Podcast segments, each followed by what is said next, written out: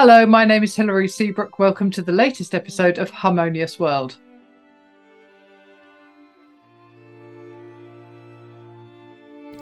For this episode, I'm joined by Matthew Dietrich, who is the founder of Apollo Chamber Players.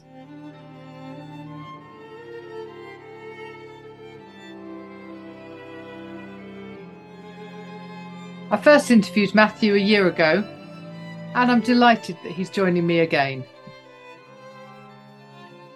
Moonstrike is out now on Azica Records, and the New York premiere of Moonstrike takes place in March 2023 at Carnegie Hall's Weill Recital Hall. Moonstrike features works by Jennifer Higdon, Jerod Tate, and Pierre Jalbert. I interviewed Jerod also last year.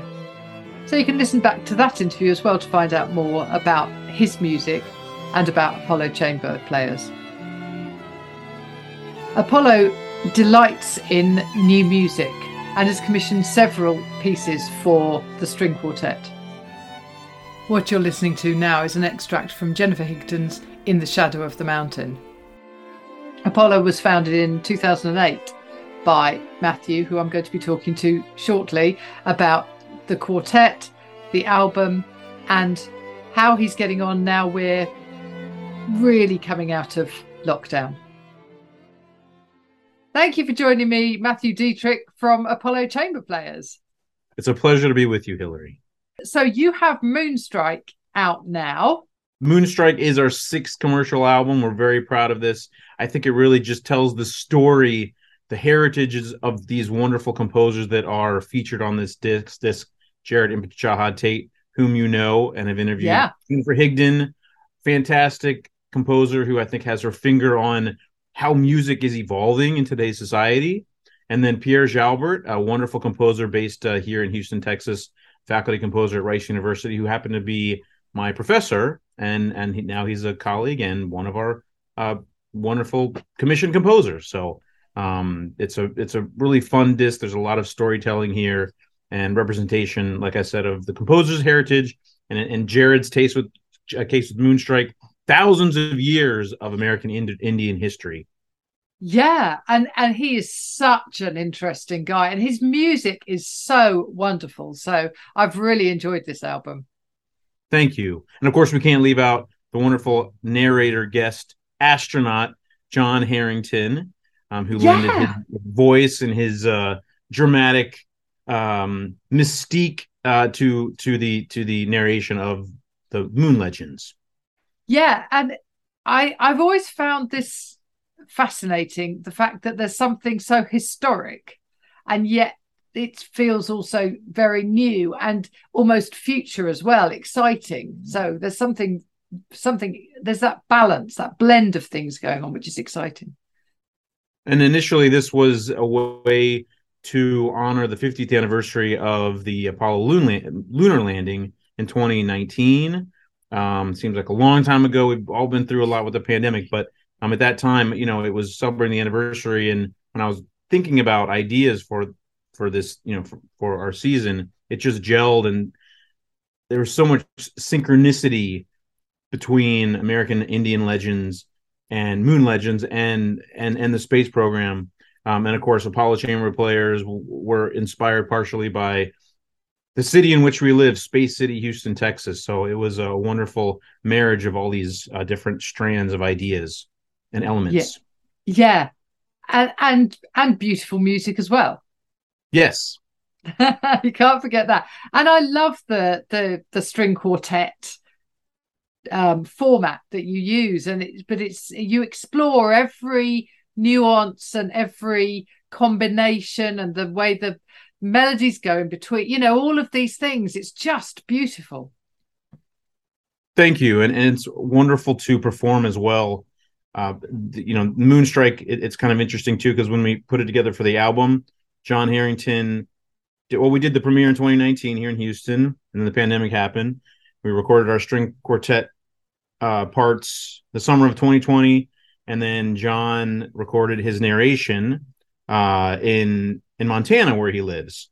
And uh, so then Alan Bise of Azica Records stitched that all together, and I think it was really wonderful. What's really wonderful about this kind of piece in particular is that it's different live every single time we do it. Uh, it's more dramatic in some sense for for for a certain a certain certain part of the story, um, and then we respond to that in real time. So it's it's it, we're making music with him in a, in a different way, even though yeah, using his nar- narrative he's telling the tales weaving the tales if you will. Yeah absolutely. No it's fantastic. Um, and one of the things that i really like about apollo is the way that you have commissioned lots of new music. And this is very much reinventing the string quartet all the time. Yes i thank you for saying that, that that's our, our mission is to connect communities and cultures to globally inspired music so with that as our backdrop, that inspires every composer that we approach for a new piece. And uh, you know, I feel like Apollo, we're in the business of blurring boundaries between different genres and art forms as we evolve what you know whatever classical music is now and will be in the future. Yeah. Um. So that's yeah that that's exactly what we aim to do. Yeah, very good. And then very also, good. you know, connecting with Houston. T- we've talked about this before, uh, possibly Hilary, but a lot of people don't realize that uh, Houston, Texas, is one of the most culturally diverse cities on the planet, even more so than New York in some sense. So this this is the the the backdrop, the palette from which we program and commission new works. Yeah, which is stunning, isn't it? It's so amazing in the world in which we live to be doing something where you are actively embracing diversity. You're not just kind of apologizing for it. Or we're not also sticking it in as sort of a placeholder in a concert of, you know, of the greats. I mean, we love playing Beethoven and we just did a concert of band music works last weekend with a Afghani rubab performer and a new, new, commission that will come out in a couple of years on on on on, a, on an album. But we also mixed that with Prokofiev his first string quartet, and you know it right. it keeps us nimble. It keeps us you know playing really difficult repertoire. Yeah. Um, but I think also you know we we look at what's going on now, and if there's a connection to the past, which there usually is, then we bring that into the into the program as a whole. So it's kind of a holistic approach. At the start of this podcast, I'm playing the Jennifer Higdon part of that in the Shadow of the Mountain, which is inspired by Cold Mountain. Is that right? The the book. That's correct. Uh, well, it's it's loosely based on her opera as well, so it has shares some of the same DNA.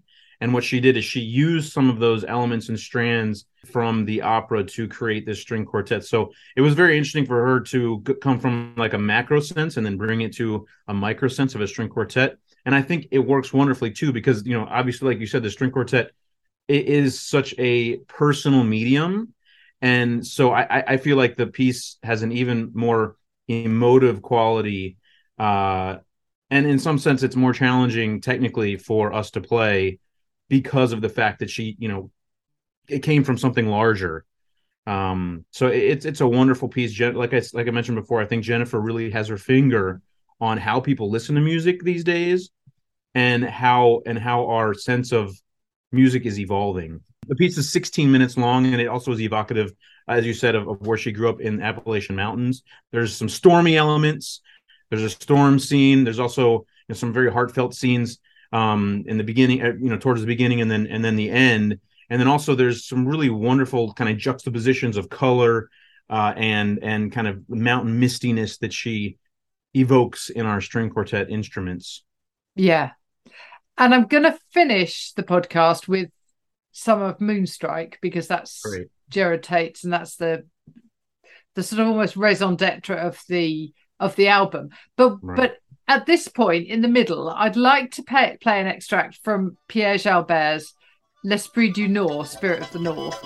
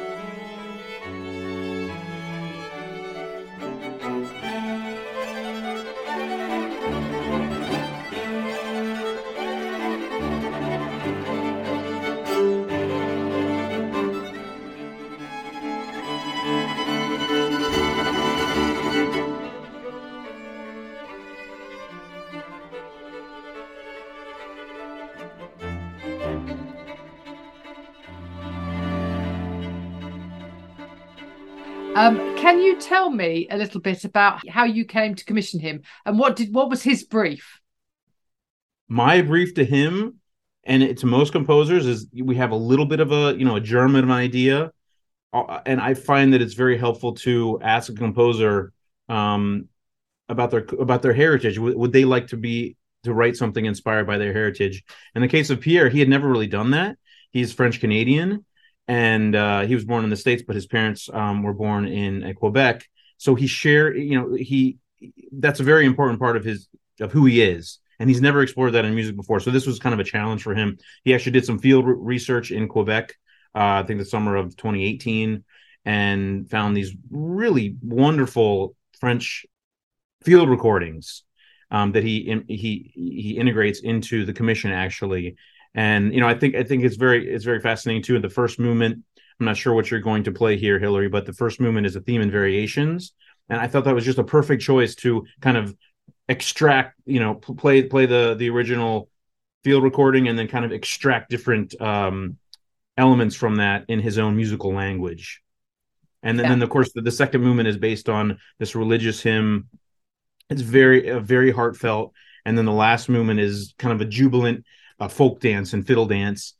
And that's something that I'm very familiar with. I grew up, my family, we did programs. My my father's a, a, a minister and a guitar player. He did the folk side, the coach class music, and then my mother um, was the classical side of the uh, the first class music, if you will, with violin. And then I have two younger brothers, and we would do programs all the time, mixing hymns and, and spirituals and classical music, Bach and Beethoven and Mozart, and also fiddle music. Right. So it was just it was I I didn't even give him that charge, but he came back. He brought this piece back to us, and it was just a kind of a wonderful kind of uh, coming home for me as a as well. Um, some elements of my of my childhood. Yeah, I love the fiddle dance, and I think yeah. that might be what I play at this point. Okay, so. yeah, that's great. yeah, no, but yeah, brilliant. Okay, so and obviously I'm going to finish with an, an extract from Moonstrike. I can't play the whole thing, but just just a, a bit of it. What do you think is the piece? Because I it's a it's a collection of of pieces that fit together. What do you think is the the single piece that sums up perhaps Jerod's intention? I think the man that, that married the moon, the second movement, is kind of the the heart of the the the commission. I mean, it it begins with um, you know the prologue and epilogue. I have a, this Calusa corn dance that's uh, I can I think sets up things well and finishes finishes things well, like bookends the uh, the piece. Um, and then the middle movement, uh, the man who married the moon. I think you know it's a very evocative story, and the way Jerod uses um text painting i think is very fascinating to kind of elucidate and describe what's going on in the story in a way that you know is, i think is also evocative of kind of what prokofiev does with peter peter and the wolf. I mean you know one of the one of the special things i think about this commission is that there's not a lot in that space at all for string quartet and narrator. So you know as we expand and, and the and people more people get to know the know, know the piece um you know i think it would it, it works just as well for children and families as it does for you know an audience in Carnegie Hall, which will be performing uh, March 9th in Carnegie Hall. Um, our, our Moonstrike Commission, actually everything from this disc. So we're really looking forward to uh, that that um, bringing this to the national stage, international stage uh, at Carnegie yeah. Hall. Absolutely, Carnegie Hall. I mean, this is huge. So, yeah. So that's that's amazing. Uh, it's wonderful, and it's going to be a great concert and a great collection of these pieces. But thank you very much for joining me once again, Matthew. That was, was my great. pleasure, Hilary, and thank you for what you do and bringing bringing our music and, and others' music to the to the world. So yeah, thank you so much, Matthew. It's really good to talk to you. You're welcome. Thank you for joining me once more for Harmonious World. What you're listening to now is the first movement of Jerod Tate's Moonstrike. This is Origin of the Moon. I hope this finds you well and I look forward to speaking to you again soon. Long ago, when the world was very young, the moon was a plaything of the animal tribe of people. One day, Coyote spoke up loudly to Antelope. Let our sons go out and learn how to steal the moon. When the eight young sons reached the open space, where the animal people were rolling the great round shining ball, they hid themselves at one end of the playfield. The animal people knew that the boys were coming to steal it. They rolled it towards the boys, certain that it was too heavy for anyone to take away. But the Coyote brothers, one at a time, rolled it home. The owners of the moon caught up with the Coyote brothers and killed them, one at a time. Then the Antelope brothers took the moon from the youngest coyote and ran so swiftly no one could catch them.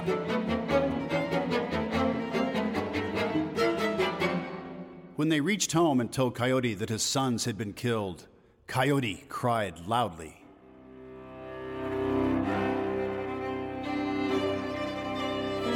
Put that fire out and bring me the moon.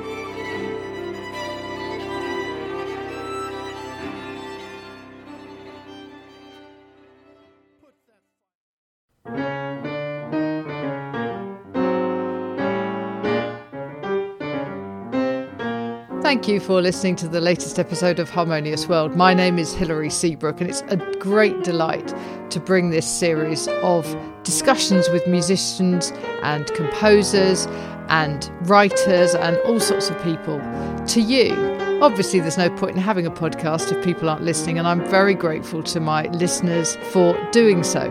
Thanks also to Joe English for composing and performing this new theme tune. So, wherever you get your podcast, you can leave a review. You can share this with your friends and family, either as a link or on social media and that sort of thing. I'd be really grateful for that. Don't forget that you can subscribe now. There's a link wherever you get your podcasts. So, have a great week, and please remember why I started this, which is just to try and make the world a little more harmonious. Thanks for listening to Harmonious World.